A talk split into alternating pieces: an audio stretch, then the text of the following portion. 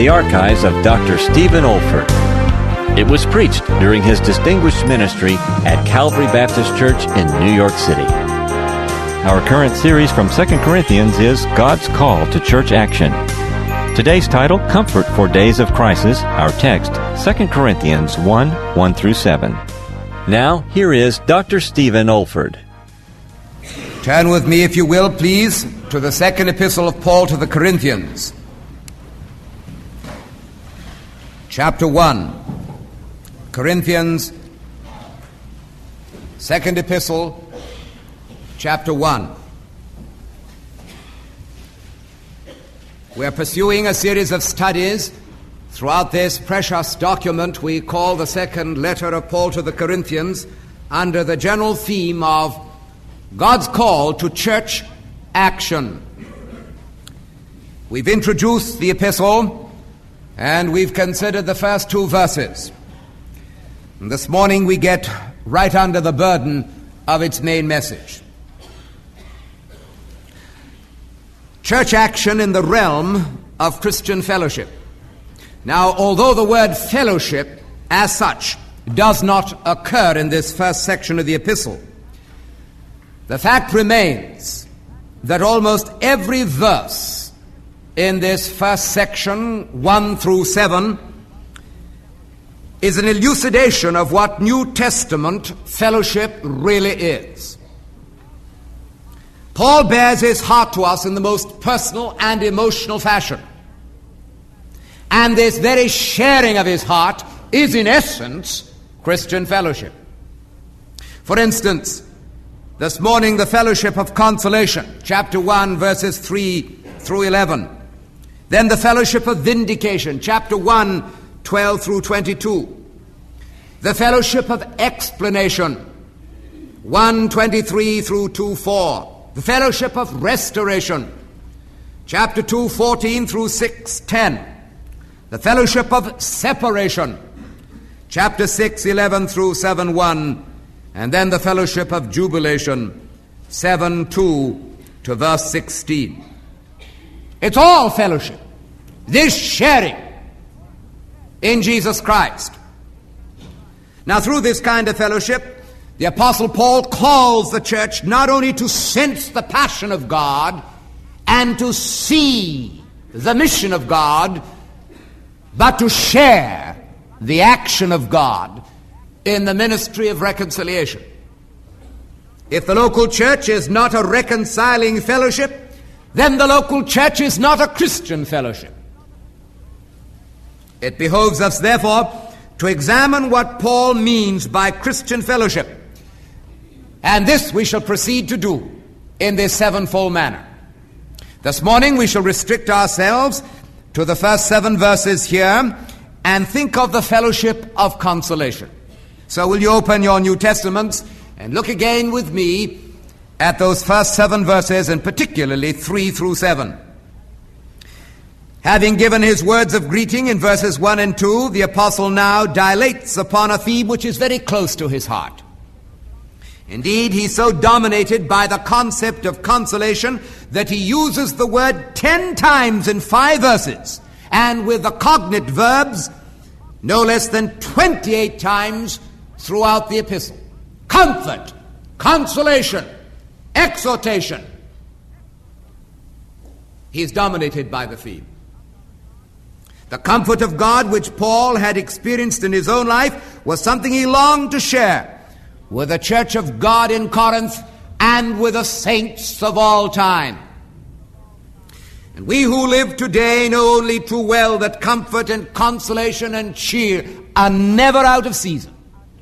I look across this great audience this morning, and the Spirit of God witnesses with my spirit that there are broken hearts here, there are sad hearts here, there are bereaved hearts here, there are perplexed hearts here. For we're human.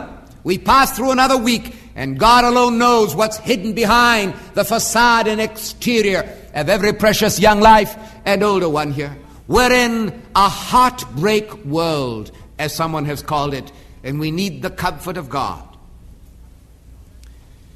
If the Church of Jesus Christ is to move into action, she must know the comfort of God in her ministry, the encouragement of God mediated through the Savior and activated by the Spirit.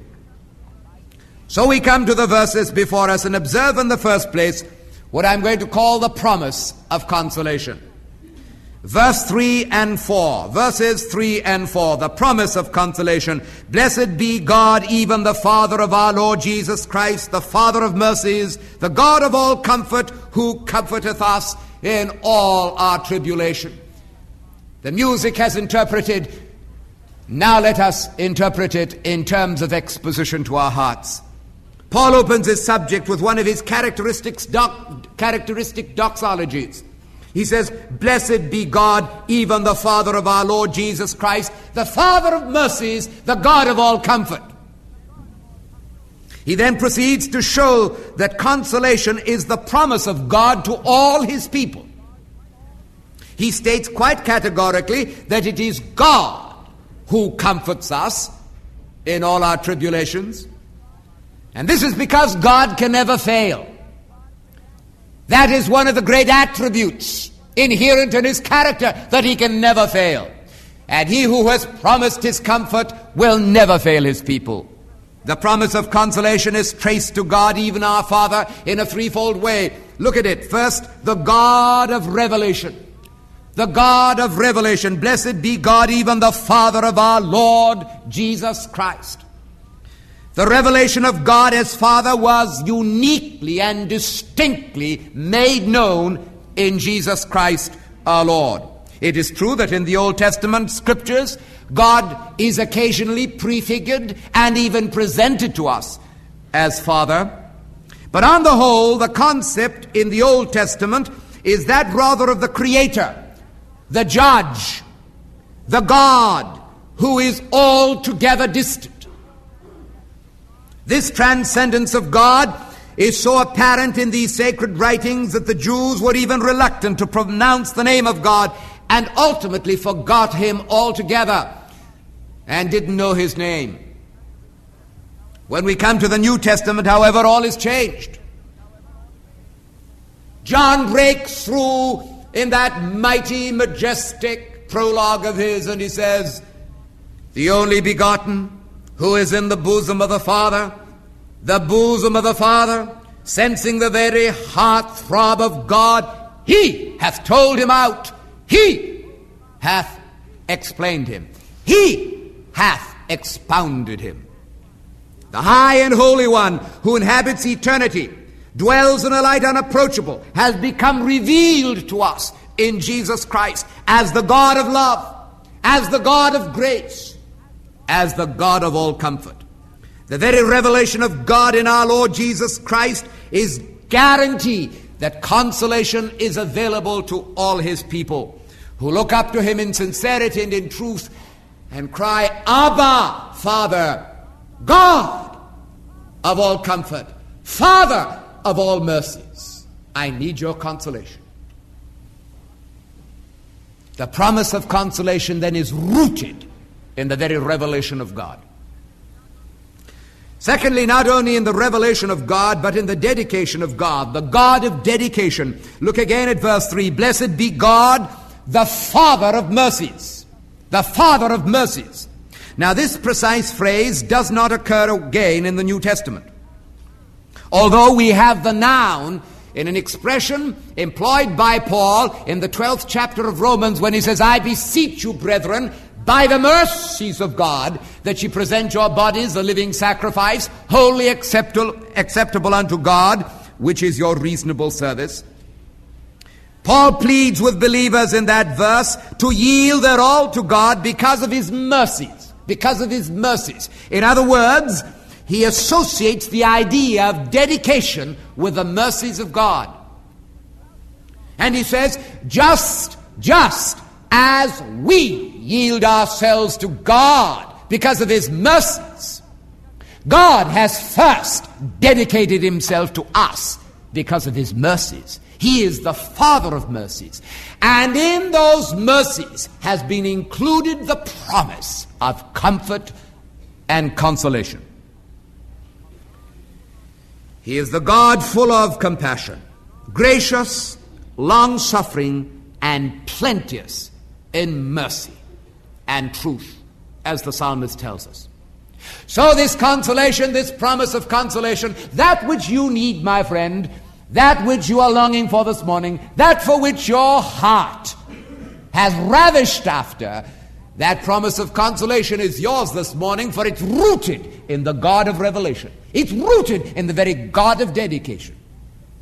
It's rooted in the God of consolation. For the third phrase here in our text 3 puts it perfectly. Blessed be God, the Father of mercies, the God of all comfort. The sequence of thought here is both beautiful and biblical. Divine revelation leads to divine dedication, and this in turn culminates in divine consolation. It is because of the self giving of God in Christ that we know Him to be the God of all comfort. How wonderful to know that there is no experience of sinfulness for which there isn't the comfort of pardon. There is no experience here of the helplessness of man, which isn't rewarded by the comfort of God's power. There is no experience here of the mournfulness and brokenness of a heart that isn't matched by the God of all peace and consolation. That word comfort gathers up and conjures up everything the Bible knows about love and grace and understanding and comfort and wisdom and consolation and strength and undergirding. He is the God of all comfort. The promise of consolation. Rooted in the God of revelation, the Father of our Lord Jesus Christ made known as Father in Jesus Christ. The God of all mercies, the Father of all mercies, the God of dedication, who in mercy bent down to inferiors, deserving nothing but hell, and poured out his love for us by dying upon a gibbet. The God of all comfort, yes, the God of all consolation, is the God who promises you comfort, consolation, and cheer this morning. But having told us that, he moves on to something which is tremendously important. And here is where you and I come in in church action. There is not only here the promise of consolation, but the divine purpose of consolation. The divine purpose of consolation. Look at verses 3, 4, and 6. Blessed be God who comforteth us in all our tribulation, that we may be able to comfort them which are in trouble by the comfort wherewith we ourselves are comforted of God. And whether we be afflicted, it is for your consolation and salvation, says the Apostle Paul. There is a purpose in comfort. God comforts us not in order that we might be the terminal recipients of this wonderful comfort and consolation, but God comforts us and pours His consolation into us that we might be the means and the media of comforting others. And we live in a broken world. Think of the sadness in Vietnam. Think of the homes that are broken and smashed across our countries today because of sons that are being cut down this very week. Think of divided homes because of divorce and delinquency. Think of hospitals. Think of mental homes. Think of the soreness of a broken world today. God wants to comfort. And his ministry is that of comfort and consolation through the church. The church in action, reaching out to those who need comfort today. And so these verses deserve a very close study if they would yield their meaning and message. Paul is telling us here that only as we claim the promise of consolation can we share the purpose of consolation. Such a laying hold of God for comfort presupposes the experience of suffering and sorrow. And in this school of affliction, we learn the purpose of consolation. And we learn that that purpose is to develop a ministry within us, a ministry within us. And Paul calls it a twofold ministry here. First, notice the ministry of compassion. The ministry of compassion. Blessed be God who comforteth comforteth us in all our tribulation, that we may be able to comfort them which are in any trouble by the comfort wherewith we ourselves are comforted of God, the ministry of compassion. As we shall see in a moment, Paul had been in the school of tribulation and affliction, and therefore was qualified to write in this fashion. And I want to add, and I want to add with firmness this morning, only those who know how to suffer really know how to serve. Compassion for others is the fruit of Calvary. We can never feel for others, weep for others, or even share with others until our hearts have been broken at the cross. It does not necessarily mean that one has to physically suffer before you can comfort others. It doesn't necessarily mean that you have to go through some particular type of affliction in order to comfort others, though God always takes those afflictions and trials and sicknesses and weaves them into a ministry of compassion. But the supreme place we learn compassion is at the foot of the cross. And until a man says, I know when I was broken, I know when I knelt there in brokenness and seeing my Savior broken at Calvary, it broke me, and I'm a broken man. I'm a broken man. My heart's been smashed. And through a smashed and broken heart that compassion is ministered. Perhaps there was never a time in our generation when there was a greater need for compassion. The secular age in which we live tends to make us indifferent and insensitive to the needs of others. Sin no longer shocks us, sorrow no longer melts us, and alas, suffering no longer breaks us. It is unspeakably sad that our young people and older ones too can watch tragedy dramatized upon our screens, whether in television or whether upon our movie screens outside. They can watch tragedy dramatized in modern life and react either with stoical composure or sadistic contentment. Oh, for a heart of compassion. Oh, for a heart of compassion. Oh, for the compassion that weeps for the city, that weeps for the broken family, that weeps for the lost individual. Our Savior had it. He couldn't look out upon the men and women of his day wandering like sheep without a shepherd, without being moved with compassion for them. He wept over a city and he said, Oh, Jerusalem, Jerusalem, how oft would I have gathered thee as a hen gathereth her chickens under her wings, but ye would not, ye would not, your house is left unto you desolate. And he sobbed with convulsions. He sobbed with strong crying. The compassion of Christ. Paul tells us in his first epistle to the Corinthians that if one member suffer, all members suffer with it.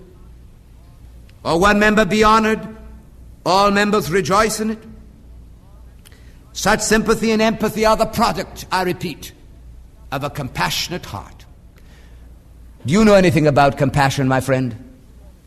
Or are you the exact replica of the type of person we find in a secularized age today stoical, indifferent, insensitive.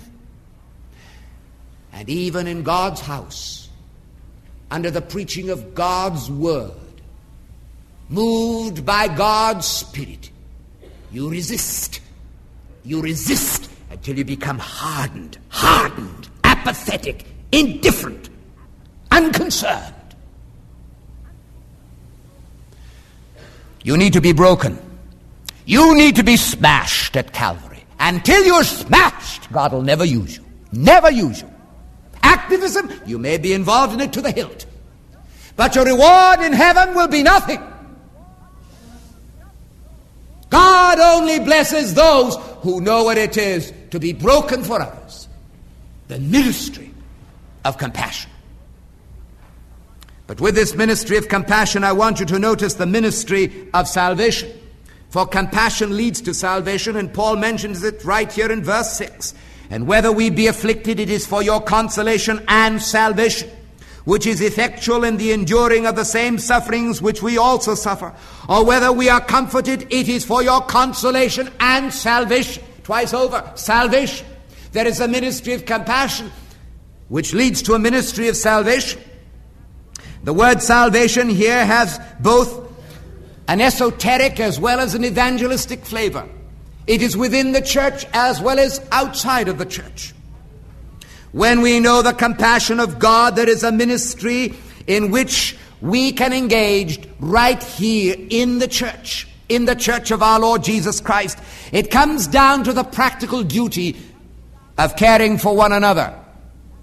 The writer to the Hebrews has it in mind when he says, Let us consider one another to provoke one another unto good works and love. And there is that great statement in Paul's first letter to the Corinthians where he says, the members should have the same care of one another. The members should have the same care of one another. What same care? The same care that God has, the same care that the Savior has, the same care that the Holy Spirit has. The same care that I may have for this brother, I should have for that brother, and yon brother, and yon sister.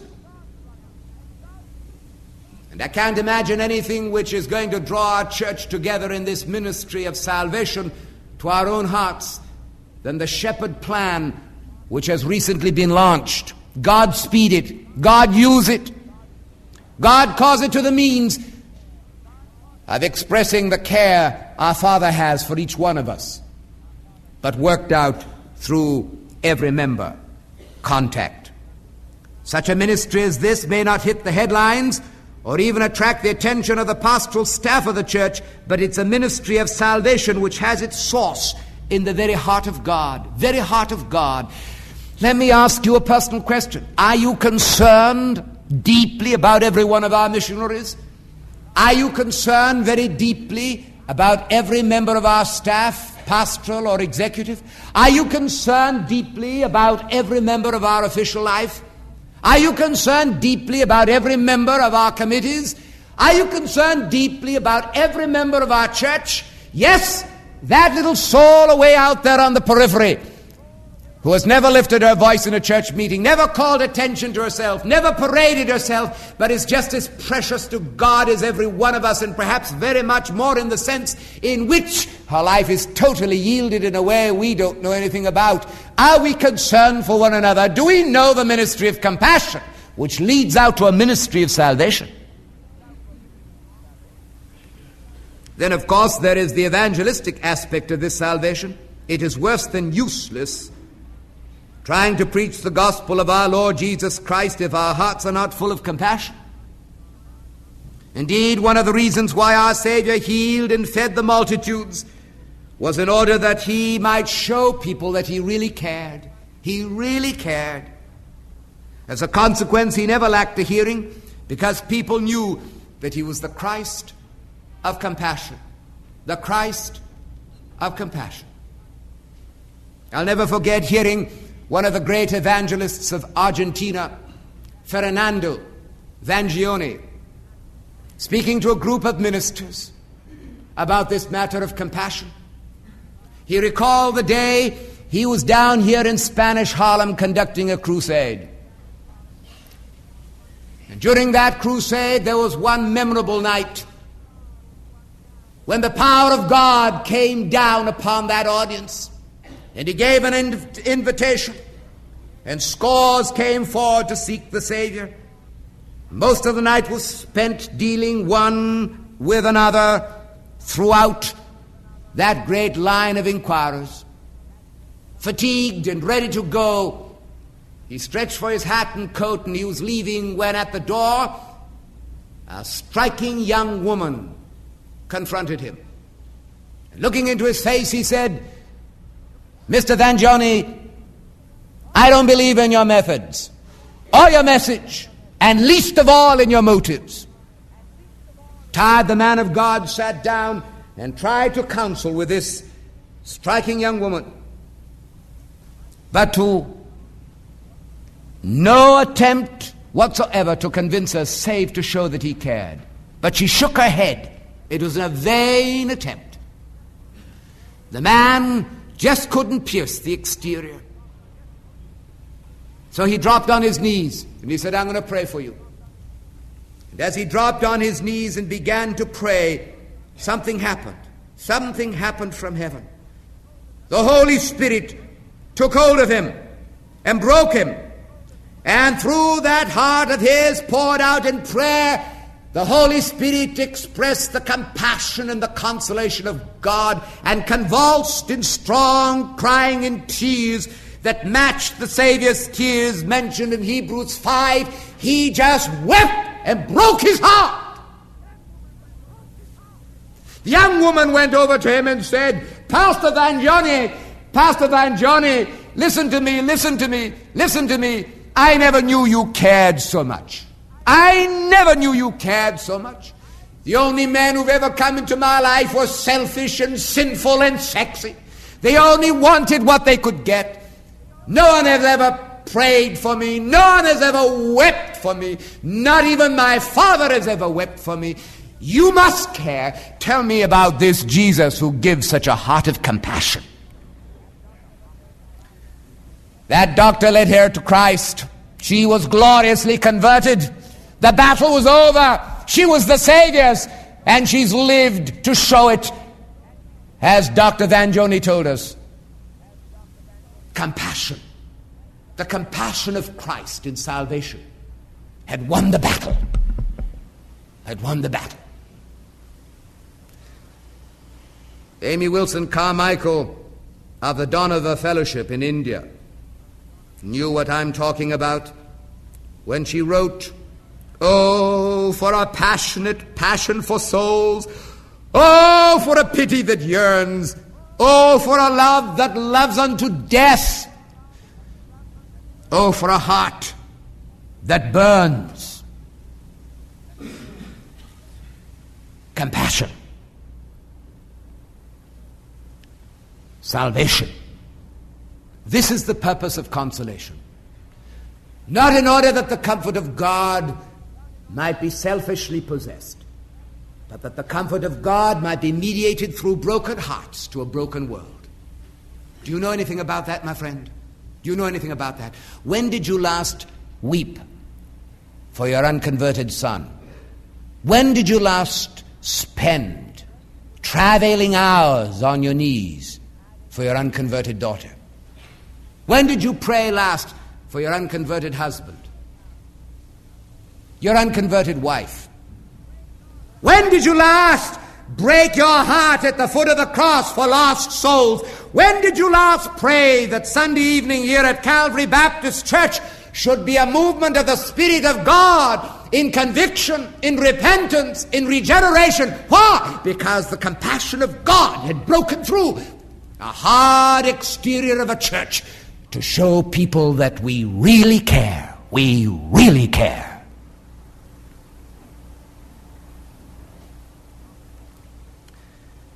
The promise of consolation, the purpose of consolation.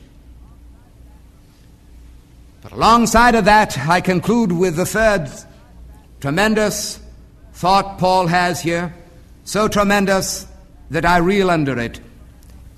The divine process of consolation. The divine process of consolation. And when you've mastered this last point, you may wonder no longer as to why you haven't compassion. The divine process of consolation. For in verses 5 and 11 linked together, we have these words For as the sufferings of Christ abound in us, so our consolation also aboundeth by Christ. Ye also helping together by prayer for us. In order to claim the promise, and to sense the purpose of consolation, it is necessary to experience the process of consolation. And the Apostle Paul leaves us in no doubt as to the divine workings whereby we enter into the fellowship of consolation. First of all, notice in verse 5 there must be fellowship with the Savior in tribulation. Fellowship with the Savior in tribulation. For as the sufferings of Christ abound in us, so our consolation also aboundeth by Christ. Now we know that the atoning sufferings of Christ were unique and complete. No son of Adam's race will ever be a partaker of these sufferings except in the redeeming and saving benefits. On the other hand, Paul makes it quite clear that there is such a thing as the outworking of Christ's sufferings in terms of the church's ministry today. Writing to the Colossians, he says, I am made a minister and now rejoice in my sufferings for you and fill up that which is behind, which is lacking in the afflictions of Christ in my flesh for his body's sake, which is the church. And his supreme ambition when he writes the letter to the Philippians is simply this, that I may know Christ, that I may know Christ and the fellowship of his sufferings, being made conformable unto his death, if by any means I might attain unto that out resurrection from amongst the dead. Says Paul, this is the process of compassion and consolation. It's experiencing the sufferings of Christ in me. What he did at Calvary can never be repeated. And I have no share in that save in its benefits. But the outworking of what he did at Calvary is something I can experience. It's not suffering for Christ, but with Christ, sharing the heartbeat of a Savior in heaven breaking my heart in order that I may win broken hearts outside. Do you know anything about that? There is a suffering with Christ as well as a suffering for Christ. And Paul knew both experiences. Indeed, he tells us in verses 8 to 10 here of an episode he had in Asia when he despaired even of life and accepted the sentence of death as inevitable. Some scholars maintain that this is a reference to the tumult in Ephesus when he fought, as he says, with beasts. Whether this is so or not, or whether Paul is referring to a serious illness or the unspeakable mental anguish of the troubles that were going on in Corinth, we shall never know. Never know. Anything that's spoken on this is sheer speculation.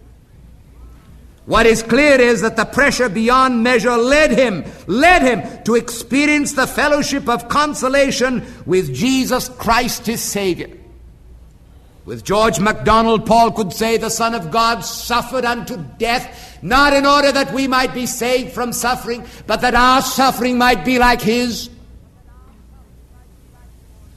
Through this tribulation, he learned more and more to die to self, and more and more to appropriate the resurrection life of Christ. This is the highest form of Christian fellowship. This is the highest form of Christian fellowship that human beings can ever experience. Not to suffer for Christ, that's persecution, but to suffer with Christ, that's passion. To share the travail of the Savior at the throne. Has it ever occurred to you, my friend, that Jesus, there as man at the throne today, has a broken heart? Has a broken heart. Isaiah tells us that he's traveling, traveling now until his soul is satisfied. And he's traveling over a groaning creation, over a groping world, a growing church. He feels what's happening in Vietnam. He feels what's happening in Nigeria. He feels what's happening in the world. He feels what's happening in hearts right here in Harlem, in the city of New York. He feels what's happening here in some of your hearts. Are you sharing this with Jesus? There must be fellowship with Christ in tribulation. In the second place, will you notice there must be fellowship with the Spirit in consolation? Verse 7 And our hope of you is steadfast, knowing that ye are partakers of the sufferings, so shall you also be of the consolation. It is superfluous to anyone who's following me intelligently here this morning to have to point out that the word translated comfort and consolation throughout this passage is used of the Holy Spirit. It is the name of the Holy Spirit. You remember that when Jesus promised his Spirit in the upper room, he told his disciples that he would send them another comforter, that he might abide with them forever. It is therefore supremely the ministry of the Holy Spirit to undergird to comfort, to strengthen, to encourage the believer in all his trials and tribulations, and also to give him the compassion for a world that needs salvation. By fellowship with the Savior, we're called into tribulation. It is part of our privilege at the same time with the Savior to enter into tribulation. He said, In the world you shall have tribulation. William Barclay reminds us in the early years of Christianity, the man who chose to become a Christian chose to face trouble. He actually chose to face trouble. He became a Christian because he decided to face trouble. And of course, this is precisely what our Lord promised. He said, Blessed are ye when men shall revile you and persecute you, and shall say all manner of evil against you falsely. In the world ye shall have tribulation, but be of good cheer, I have overcome the world. So there is fellowship with the Savior in tribulation, but while we're in that tribulation, there is fellowship with the Spirit in consolation. Alongside of these stern realities of life, that is to say, of tribulation, the Holy Spirit is sent down from heaven to strengthen God's people, that in tribulation we shall know consolation, strengthening and compassion, not, not to pity our lot, not to sit down and give up the ghost, not to sit under a juniper tree and wish a relinquishment from our prophetic yoke but accepting all the tribulation as a means of enriching our consolation in order that we might strengthen and comfort others. There must be fellowship with the Savior in tribulation, to be sure. There must be fellowship with the Spirit in consolation, to be sure. But alongside of that, and in conclusion, there must be fellowship with the saints in intercession. And this is a word to my heart. And oh, I've been convicted about this and I want you to see it as we close here this morning. Look at that verse 11. Ye also helping together by prayer for us, that for the gift bestowed upon us by the members of many persons, thanks may be given by many on our behalf. You see, fellowship with the Savior in tribulation melts us to sense fellowship with the Spirit in consolation. And in turn, this moves us to seek the fellowship of saints in intercession. So Paul refers to the help he received by the intercessory prayers of that little nucleus of saints at Corinth who weren't bickering with one another, but were really praying for the great apostle. And Paul believed with all his heart in the efficacy of intercessory prayer. Not only does he mention it here, he mentions it in Romans and he mentions it in Philippians. Listen to the language. I beseech you, brethren, for the Lord Jesus Christ's sake and for the love of the Spirit, that ye strive together with me in your prayers, that I may be delivered from them that do not believe in Judea, that my service which I have in Jesus Christ may be accepted of all saints, that I may come by the will of God with joy unto you in the fullness of the blessing of the gospel of Christ. Pray for me, he says. Pray for me. Pray for me.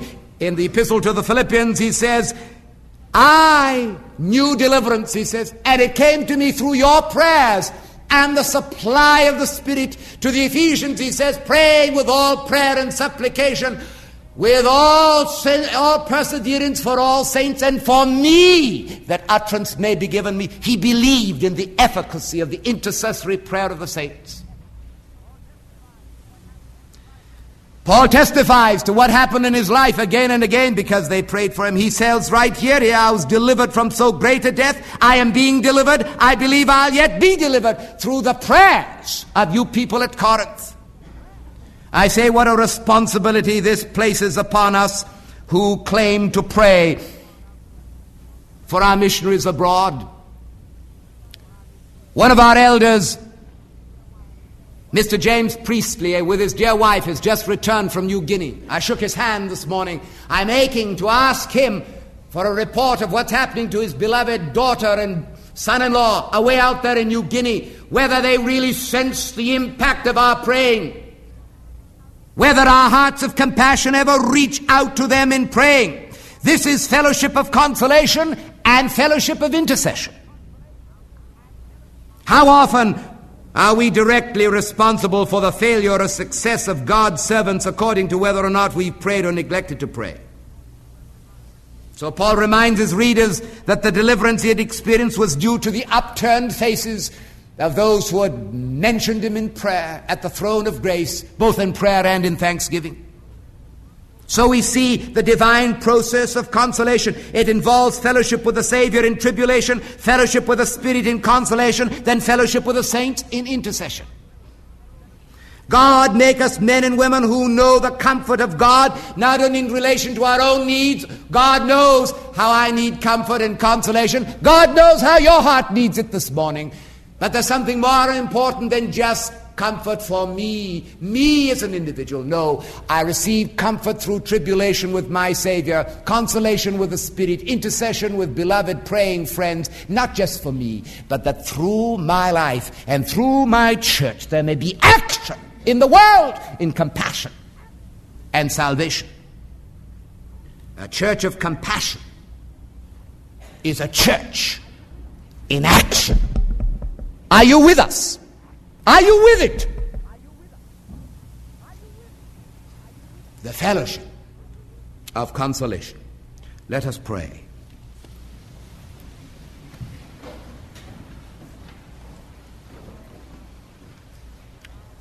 Oh, our Father, we bow in Thy presence and ask what preaching can never do, what homiletics can never achieve. Thou wilt by Thy Holy Spirit bring home to every heart here. And should there by any reason of imagination be an unbroken heart here, oh, break hearts today. Break hearts today. Melt us until we become men and women of compassion. Minister to us the spirit of consolation. And with that burden, Lord, let us go forth to win men and women outside who need the consolation and comfort of God in Jesus Christ. We ask it for Jesus' sake. Amen. This is David Olford. You have been listening to a message from God's Word delivered by my late father, Dr. Stephen F. Olford, who went to be with the Lord in the year 2004. If you wish to learn about our online resources or learning events at the Institute for Biblical Preaching, our web address is olford.org. That's O-L-F-O-R-D dot org. You also may want to benefit from our online video training on expository preaching, which can also be found on our website. Thank you so much